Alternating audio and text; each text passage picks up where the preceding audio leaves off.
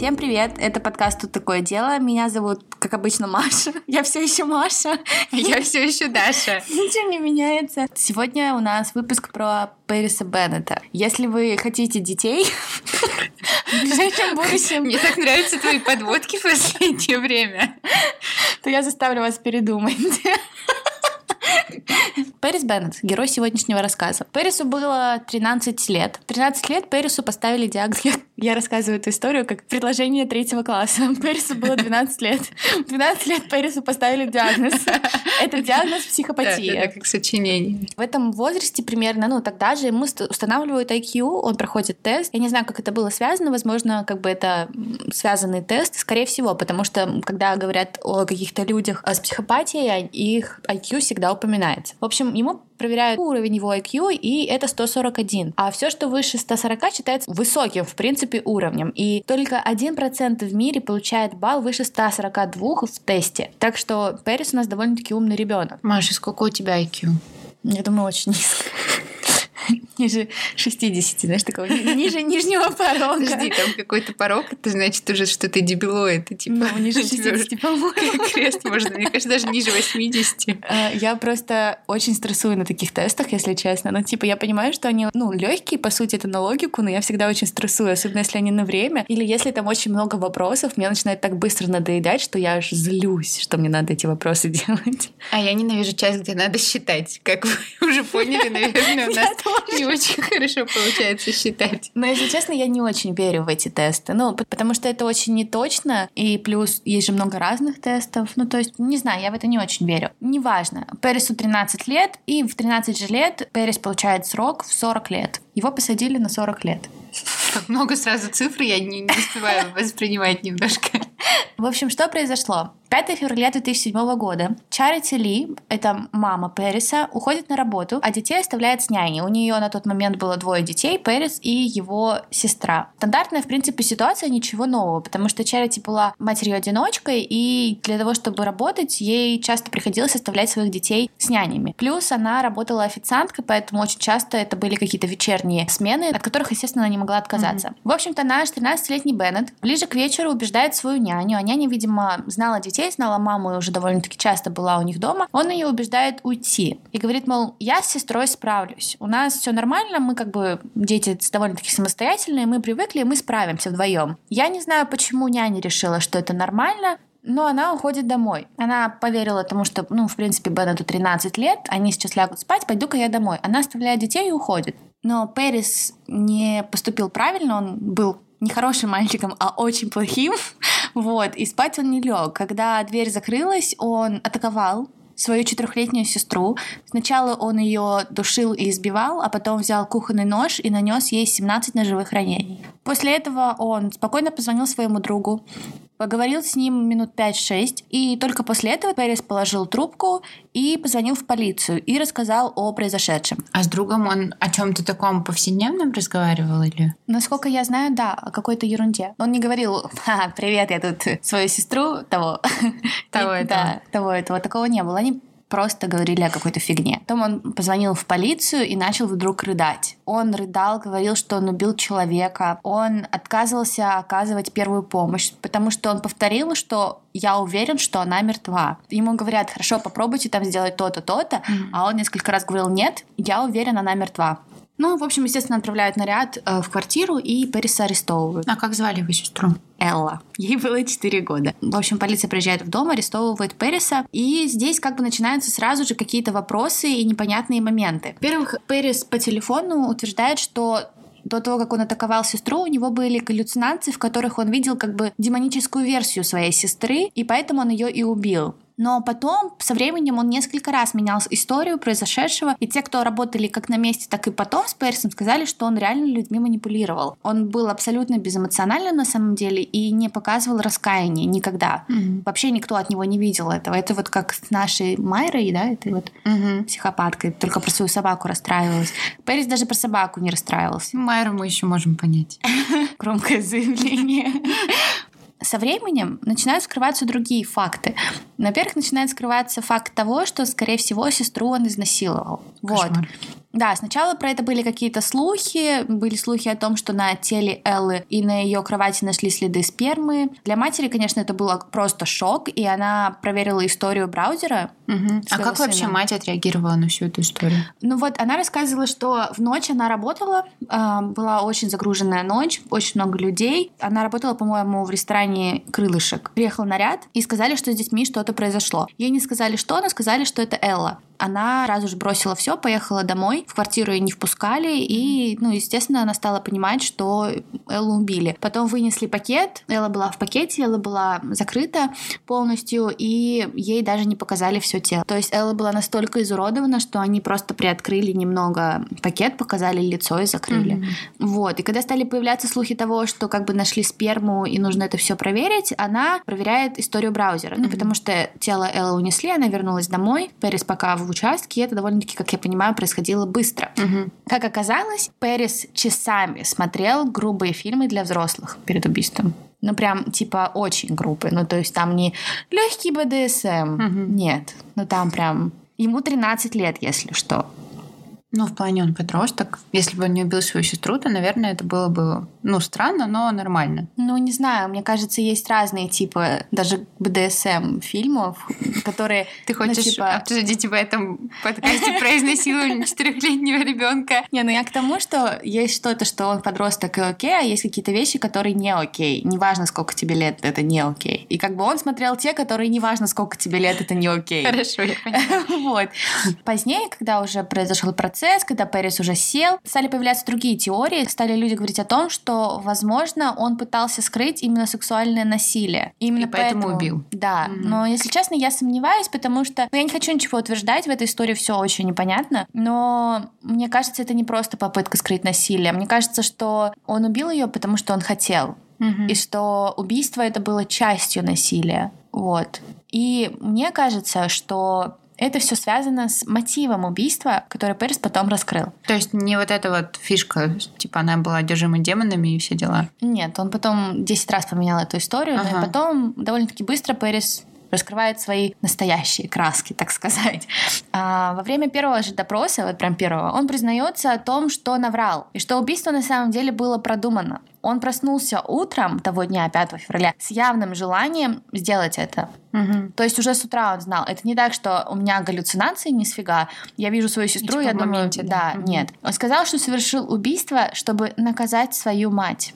Что? Потому что он был очень зол на нее, да. Он был зол на нее за свое детство, за ее зависимость, потому что она была зависима от наркотиков, и зол на то, что всегда был одиноким ребенком. И чувствовал себя так, словно его оставили и отделили от семьи. И он решил наказать ее самым верным способом и лишить ее двух детей одновременно. Жесть.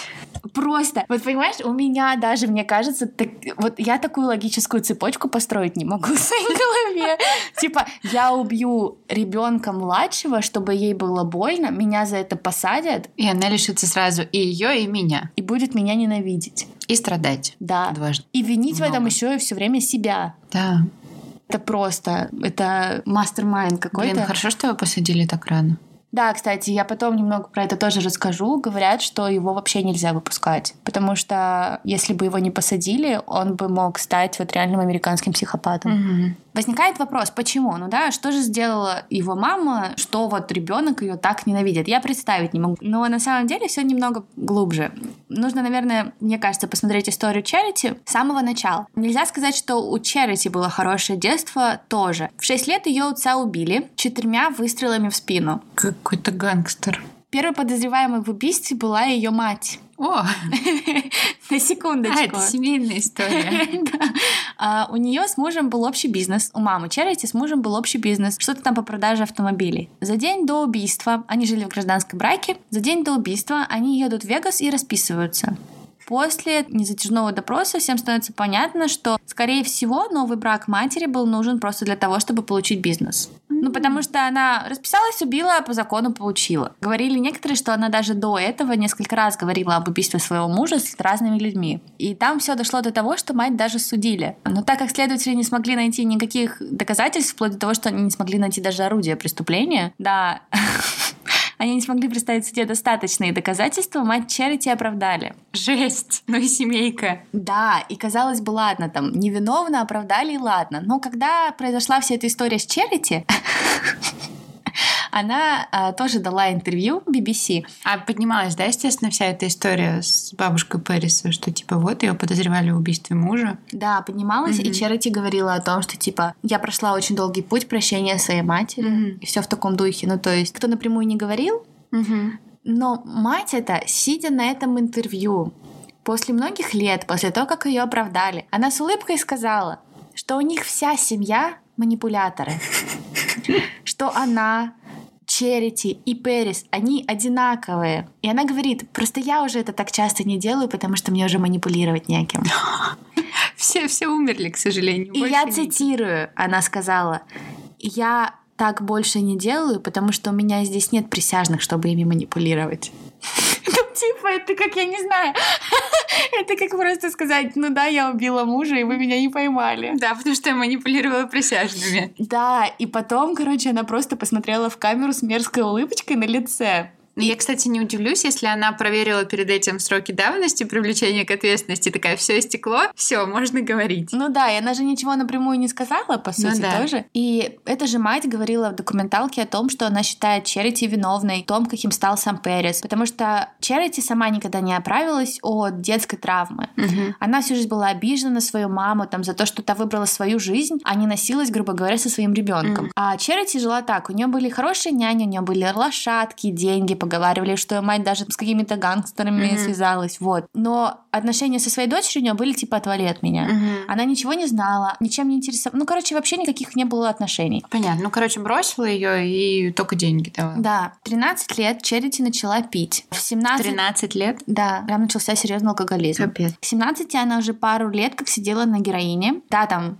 лошадки, ферма, шикарная жизнь и деньги, но а, Черити было просто вот, ну, хреново, mm-hmm. грубо говоря. К 18 она решает бросить, и она рассказывает, что она слезла с героина, и это было просто худшее время в ее жизни, что ее ничего не радовало, она была безумно несчастна, mm-hmm. и вот ей прям хотелось повеситься. То есть у нее не было какого-то там, знаете, нового открытия, где она такая вышла, и все, и жизнь заиграла красками, mm-hmm. как классно, что я бросила. И она, короче, решает и ставит себе дедлайн. И она говорит, что если через месяц месяц ситуация не изменится, и что-то в своей жизни она сама не поменяет, то она просто овердознится и откинется. Капец.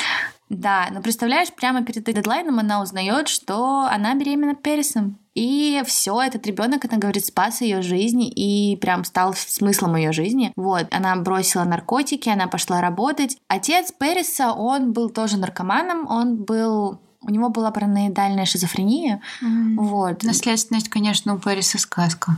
Ну да. В общем, у него была параноидальная шизофрения, и он галлюцинировал все время абсолютно, делал на героине, и, как бы, естественно, был вообще не в порядке. Mm-hmm. Чарити понимала, что воспитывать с таким человеком ребенка это невозможно. Mm-hmm. Она с ним расходится, и там через какое-то время он умирает. Так что довольно-таки токсичная среда. Но что удивительно, это то, что Перес был очень таким зрелым ребенком. Он всегда казался таким взрослым, молодым человеком. Перес с Черити, они очень дружили. Перес был прям главной фигурой в жизни Черити. Она не видела свою жизнь без этого ребенка. И потом Черити снова беременеет. И как Перес на это реагирует? Он был вообще не рад, по ее словам. Он, в общем, очень плохо переносил беременность матери. Он понимал, что родится ребенок, mm-hmm. и что он может отнимет отойти. внимание. Да. Но по ее словам, когда она рожает девочку и дает поддержать Пересу сестренку, он просто вообще меняется. Он начал широко улыбаться, он mm-hmm. держал эту девочку, сказал, что она очень красивая. И после этого все. Они не разлей вода. Mm-hmm. Они почти не ругались никогда, хотя она, ну, как ребенок, отбирала игрушки, там, ну, плакала, mm-hmm. мешала. Перри с ней всегда играл, он был к ней очень внимательный. Ну, короче, прям вот дружба дружбой. Mm-hmm. И жизнь идет нормально. Родителя второго ребенка тоже не было на горизонте, но Черити не расстраивалась. Отца, что ли? Отца, а. да, второго родителя. Перес рассказывал, что он себя всегда чувствовал виноватым. Типа, что вот Черити, она не видела, грубо говоря, того, что делала Элла, угу. но она как будто бы всегда видела, что делал Перес. Угу. Ну, а Перес, видимо, еще и получал как старший. Ну, понятно. Да, и его это всегда очень сильно обижало и задевало. Ну, типа, знаешь, ну, почему я? Ну, у меня вот тоже были старшие. И вопреки тому, как у всех, когда говорили старшие виноваты, я всегда была виновата. Мне всегда говорили, ты же младшая, закрой рот и делай. Вот. И как бы, ну, я же не пошла их убивать, правильно? Хотя очень сильно они меня раздражали порой. Ну, у меня была эта тема с тем, что ты старшая, отвечай, и, и вот, и, и все шишки на меня падали. Так что мне кажется, что это часто встречается. Ну, ты же тоже своего брата не пошла резать? Ну, нет. Я про то, что это встречается такое. Просто у меня нет отца параноидального шизофреника и диагноза психопатия. Ну, конечно, но я не знаю, но в любом случае это не такая трагедия. Ну, поругали, и ладно. Ну, нет, конечно. Что происходит дальше? 2006 год, 4 года Элли, э, Пересу 13. Это вот когда убийство. Да, да, да, да. Ага. А, за пару месяцев до убийства Черити релапснулась. Говорит, что она типа не употребляла прям каждый день и не сидела плотно, вот. Но она, как я поняла, нюхала и угу. сидела она достаточно плотно, чтобы Перес заметил. И он как бы такой в 13 лет, ну, вообще такой мальчик, прям он подходит и начинает, ну, типа, с ней прям вот так mm-hmm. конфронтит ее, говорит, алло. Ну, молодец. Да, и она призналась, и он очень сильно разозлился. Разозлился до такой степени, что он начал вести себя странно. И там в документалке показывали отрывок видео семейного, и, в общем, такая кухня, сидит Элла, Перес ходит, и Чарити снимает Эллу. А Пэрис такой ходит, ну, вот прям отрывок, видимо, и он не специально на камеру, он просто говорит, мол, а мама, какое твое там самое любимое слово? Она такая говорит, ну там ла-ла, что-то говорит. Он говорит, нет, а какое твое самое любимое предложение? Убить детей Чарити? Что? Я бы просто оттуда, мне кажется, собрала сумки. Это знаешь, как фильмы паранормальные, когда дети... Да, да, да, да, да, как вот такое вот. И она как бы говорит, ты что такое говоришь? Отключает видео, вот так. И я думаю, the fuck, просто. Потом он вообще попытался ее зарезать. Мать? Да. Как мило. Маша в начале, у них были отношения, они были друзьями, они были самыми важными людьми в жизни друг друга. Он пытался ее зарезать. Ну, потом, вот, это когда она релапснулась уже. Вот так вот развивается отношение. Никакой токсичности. Вот. В общем, да, он пытается ее зарезать, но у него не получается. И, и Чарити, естественно, немножечко в шоке. Она как бы... Она везет его в клинику. Ей в этой клинике прямым текстом говорят, слушайте, у вашего ребенка наклонности к убийству. Да, как неожиданно. Да, мы бы вам его рекомендовали у нас оставить. И как бы Чарити не подумала, она решила, что ну, как бы нет. Она забирает в ноябре 2006 года его домой, и в феврале 2007 года он зарезал Эллу. Прекрасно. Да, и как бы ее потом тоже спрашивали, мол, ну, она чувствует, ну, вину. Угу. Она сказала, что если она будет думать о том, как она виновата, слишком много времени на это уйдет, и она потратит очень много сил. Она не может разобрать свои ошибки, потому что это уже ничего не поменяет. Так зачем я буду как-то эмоционально в это инвеститься и разбирать то, что произошло? Я ничего не изменю уже. Вот так. Ну, это какой-то, это какой-то очень странный подход к травме. Типа, я это все замолчу, потому что я не буду, не хочу это проживать, потому что, типа, ну, нерационально. Ну да, на самом деле я согласна, потому что, ну, попозже я немного еще расскажу, какие у нее отношения до сих пор с Пэрисом. Да, вот. Но это, это очень странно. Что происходит дальше? Он злится, убивает эту сестру, вот это вот все, все, все, все, все происходит, тело выносит, и утром, буквально на следующее же утро, это произошло ночью, она едет к Пересу. Черити. Черити едет к Пересу. Mm-hmm. Ну, то есть, мне кажется, если бы мой ребенок такое сделал, ну, я бы не хотела его видеть. Не знаю, это сложный вопрос. Мне кажется, здесь работает вот это вот, типа, будешь мамой, поймешь. Ну, она так и сказала. Ну, типа, ну, мне кажется, что это такая жесть, что я бы просто... Я бы, я бы, наверное, встать с кровати не могла, если бы такое произошло. Ну, это да. Вот. Она сказала, что когда она его в то утро увидела, единственное, что она почувствовала, это радость. Потому что он остался ее единственным ребенком, и она переживала за него.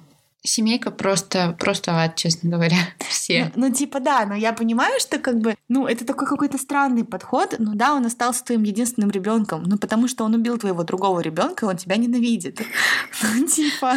Но он же остался чисто теоретически ее единственным ребенком. И она переживает, что он в тюрьме за то, что убил другого ее ребенка, а не хотел ее тоже. Вот, да. So fucked up. Он не, даже не просто убил, убил, избил и изнасиловал. Жесть. И она говорит, что он был э, супер отстраненным и как будто вообще не заинтересованным. Он ее даже не обнял в ответ. Даже нет. Потом он начал над ней смеяться. А в смысле смеяться? Типа издеваться? А, да, он говорил, вот ты всегда говорила, что можешь убить человека только если он покалечит твоего ребенка. Ну так что ты сейчас будешь делать? О, И смотрел на нее. жесть. Он такой психопат. Да, я бы, честно, я, я бы обосралась, мне кажется. Ну, Если бы мне такое вот так в глаза, без эмоций, без всего говорили, я не знаю. В общем, да, она говорит, что она как бы ждала злости, сумасшествия, ненависти. А тут было просто вот, ну, вот такое. Он даже ни разу не сказал, что ему жаль. А еще он сказал, что первая причина, по которой он не убил саму мать, заключалась в том, что убить кого-то было намного сложнее, чем он думал. Второй причиной было осознание того, что если бы он убил ее, Она бы не страдала. ну да, там первые 5-10 минут, а потом Мгм. что? А тут как бы он оставил ее в живых без всех ее детей. Короче, он социопат, психопат, и все, что вот все, что можно было, это он. Его, естественно, диагностировали, я думаю, это всем понятно. Это что означает? Это означает, что он менее восприимчив к страху других людей и не Ну и вообще к эмоциям других людей, наверное, да? да, и он не понимает, до какой степени допустимо вызвать какой-то страх в людях, и как это Мгм. вообще ну, работает. У него отсутствует чувство сочувствия, раскаяния, какая-то мораль. Он жутко эгоистичен и пытается все контролировать. Вот, ему нравится причинять другим боль, но при этом он очень бережлив по отношению к самому себе. Вот реально, ну это реально как вот психопат по-американски. Американский психопат, точнее. Помнишь, как мы с тобой? Американский психопат. Кем был? Психопатом. Ты такая, ну как в фильме «Американский психопат». Он кем был? Психопатом. Ну, также вот про Пэриса, да. Но что еще интересно, это то, что на самом деле очень много людей социопатов. Ну, то есть это не так мало, как мы думаем, типа один, второй, третий. Мгм. Ну, мне потому что, когда я, до того, как я делала этот research, мне реально казалось, что это вот, ну, какие-то там индивидуальные личности. Оказывается, нет. Оказывается, что многие люди, они либо в какой-то степени социопаты, либо полностью, но они не так агрессивны просто. Но они не психопаты. Да, их как бы учат жить с этим, справляться со злостью, справляться с этой агрессией, а, но Перес нет. Перес был именно вот такой агрессивный, злой, и ну, справиться его с этим никто не учил. Это на самом деле очень сложно. Кстати, есть какое-то дело, я постоянно забываю, как зовут эту девочку, но она, в общем, самый молодой была социопат. Я тебе не рассказывала? Не кровавая Мэри, Маш. Не-не-не-не-не. Я не, не очень помню эту историю, но есть такая документалка Child of Rage. Это документалка про... Дитя гнева? да, это документалка про Бесс Томас, которой было 6 лет, вот. И ее остановили родители, когда она пыталась убить брата маленького. Что-то ему там года 3-4 было. И она потом призналась, что она его, короче, sexually abused. Ну, типа она, да, Ого. она его домогалась, и она его обижала. Теперь она терапевт. Да, короче, что произошло? Она с братом жили с отцом. Отец их абьюзил в детстве сильно. Насколько я помню, я не очень помню эту историю. Мгм. Вот, отец их сильно абьюзил, и эта история говорит о том, как у нас держатся травмы подсознательные, как у нас, с одной стороны, мозг закрывает нас от этой травмы, Мгм. а с другой стороны, как она, даже если мы младенцы, на нас воздействует. И, в общем, когда ее последующие родители установили их, там оказалось, о них никто не заботился. А, девочку постоянно абьюзил отец, а брат, в общем, он был вообще грудничком, а у грудничков очень мягкий череп. Мгм. И он постоянно лежал, и из-за этого у него просто был плоский череп. Ужас. И постепенно, когда Бесс начала расти, она начала рисовать очень плохие картинки. Она реально себя очень странно вела. Она издевалась над собакой семейной, она убила птенцов. Ужас. Да, и ее поместили в больницу после того, как она, в общем, взяла брата и била его головой, а бетонный пол в желании его убить. Жесть. Да, и в И общем, это вот тогда, да, она пыталась? Это один раз она его пыталась убить. Она его несколько раз пыталась А, убить. Один раз раз. ножом, потом вот так. Но после того, как она уже головой била его по полу, ее поместили в больницу. Ага. Ну и, короче, ее забрали, диагностировали, и оказалось, ну, она не чувствует чувства сострадания вообще, у нее нету этого чувства. И насколько я помню, ее забрала врач-психолог к себе Мгм. и учила ее чувству сочувствия, Ого. Учила ее состраданию. Мгм. И после этого она ее научила, и девочка стала, в общем, терапевтом и помогает людям. Прикольно. А если бы этого не произошло, она бы стала убийцей. Но мне кажется, что с Пэрисом такое бы не сработало. Да, у него, ну, там уже просто поздно было. Естественно, после того, как он убил, уже было поздно. Ну и интересно, насколько все-таки этого не проявлялось раньше. Мгм. Такая агрессия у него поперла только после того, как он узнал, что мать наркоманит снова. И насколько он все-таки еще я хотела заметить, играет с людьми. Мало того, что потом он не высказывал никаких чувств сострадания, он после этого позвонил своему другу и вел себя нормально по Это телефону. вообще, это жесть. А потом позвонил и плакал, да. А многие врачи, кто изучали Пэрис дело, Мгм. они сказали, что если бы он не был так молод и его не посадили бы, он бы реально стал серийным убийцей. Мгм. Но не таким, типа там, как, знаете, отключается, травмированный, а реально очень жестоким убийцей. Таким прям методичным. Да, и говорили, что если бы был лист качеств социопата, то можно было бы, типа... Говорится, чек, чек, чек, чек, да, чек, да, да, чек, чек. абсолютно все. Говорят, что сейчас вообще вот детей, когда проверяют, можно социопатию следить на МРТ, потому Мгм. что отказывает какая-то часть мозга. Которая за сострадание отвечает? Да, чем тяжелее у них психопатические черты, тем, Тем менее эта часть. Да, она работает. Она, как бы, грубо говоря, серая и мертвая на МРТ. Ого. Я даже видео смотрела на Ютубе, там показывали эти МРТ, и видно. И самое, что странное и стрёмное, это то, что социопатами на самом деле становятся довольно рано. Ну, то есть Мгм. это не как мы там видим эту картину, да, того же американского психопата, которого я сегодня 10 раз упомянула. Это не так. Но как только это произошло, это не вылечить. Мгм. Никогда. Ну, Вот. можно корректировать, наверное, как-то, да, как вот у этой девочки. Ну да, можно как-то научить их справляться с чувством агрессии, И жить, по крайней мере, в обществе. Но проблема в том, что они очень хорошо обзорвают, они смотрят все, что вокруг, они А, и это впитывают, да, и притворяются. И потом они будут говорить тебе, что исправились, Да, да, да. но они не исправились. А ты будешь им верить, потому что Мгм. они а, твои эмоции и то, как ты воспринимаешь мир, тоже учат. Начинается судебный процесс, и Чарити с ее мамой в один голос твердят, что они готовы заплатить. Они готовы сделать все, что угодно, но, пожалуйста, поместите его в клинику, не сажайте его. Мгм. Ну, тоже странно. Я бы, наверное, сказала, сажайте этого козла. Вот. Они говорят, все-таки твой ребенок. Я не знаю, это сложный вопрос. ну да, вопрос очень сложный. Если нас слушают матери, напиши, давайте обсудим это, пожалуйста. Ну, Матери, пожалуйста. Давайте, ну, Давайте мне поговорим. просто интересно, вот, ну, даже если задуматься, потому что я могу долго, я долго об этом думаю, я про Пэриса знаю уже года три минимум, но я до сих пор не могу прийти ни к какому ответу. Но они говорили, вот хоть на всю жизнь в клинику, но только не в тюрьму. Но обвинитель был не согласен. Говорили, что за такое расчетливое преступление, полное злости, они будут просить максимальный срок. А еще они говорят, Черити, мол, подружка, Бести, не надо тратить деньги на него. Переезжай, меняй имя, э, рви контакты со всеми вообще, кого ты знаешь. Потому что как только этот парень выйдет из тюрьмы, а его не могут посадить на пожизненно, он ребенок, ей Он тебя сказали найдет и убьет. сто процентов. Типа, Жесть. это даже вот, это даже не вопрос, это сто процентов будет. Ага. Но она не послушала. Да, а Пэрис был приговорен к 40 годам. Самый высокий приговор он получил. И он уже отбыл 13 лет. Может быть, 14. В 2027, 2027-2027 году он имеет право на Подождите, условное- 6 лет? Да, он имеет право на условно-досрочное освобождение. Жесть. И если ему будет отказано, попыток больше не будет, и он будет сидеть Мгм. весь срок. Но вот что интересно. Черити продолжает поддерживать с ним связь. Она общается с ним, несмотря ни на что. Несмотря на то, что она белая дочь. несмотря на то, что она ее ненавидит. Черити с момента заключения своего сына успела образовать фонд помощи жертвам насилия в честь Эллы. И Ну, хоть что-то сделала для дочери. Да, и она опубликовала мемуары, которые назвала «Как тебе сейчас, бабочка?». Мемуары... Это, это что-то очень больное. Ну Я- да. Типа, как ты себя чувствуешь, бабочка? Потому что Элла — это бабочка. Жесть, это ужасно. И у нее типа фон тоже, ну, бабочка нарисована, да. Мемуары убийства, выживания и трансформации. Вот, и как раз-таки в этих мемуарах она и написала, что он часами смотрел очень жесткие фильмы для Мгм. взрослых. А еще она, она, короче, тоже, она очень странная. Она писала там, что чем больше он насиловал ее в ту ночь, тем более жестоким он становился. И его кульминацией стала смерть ее дочери.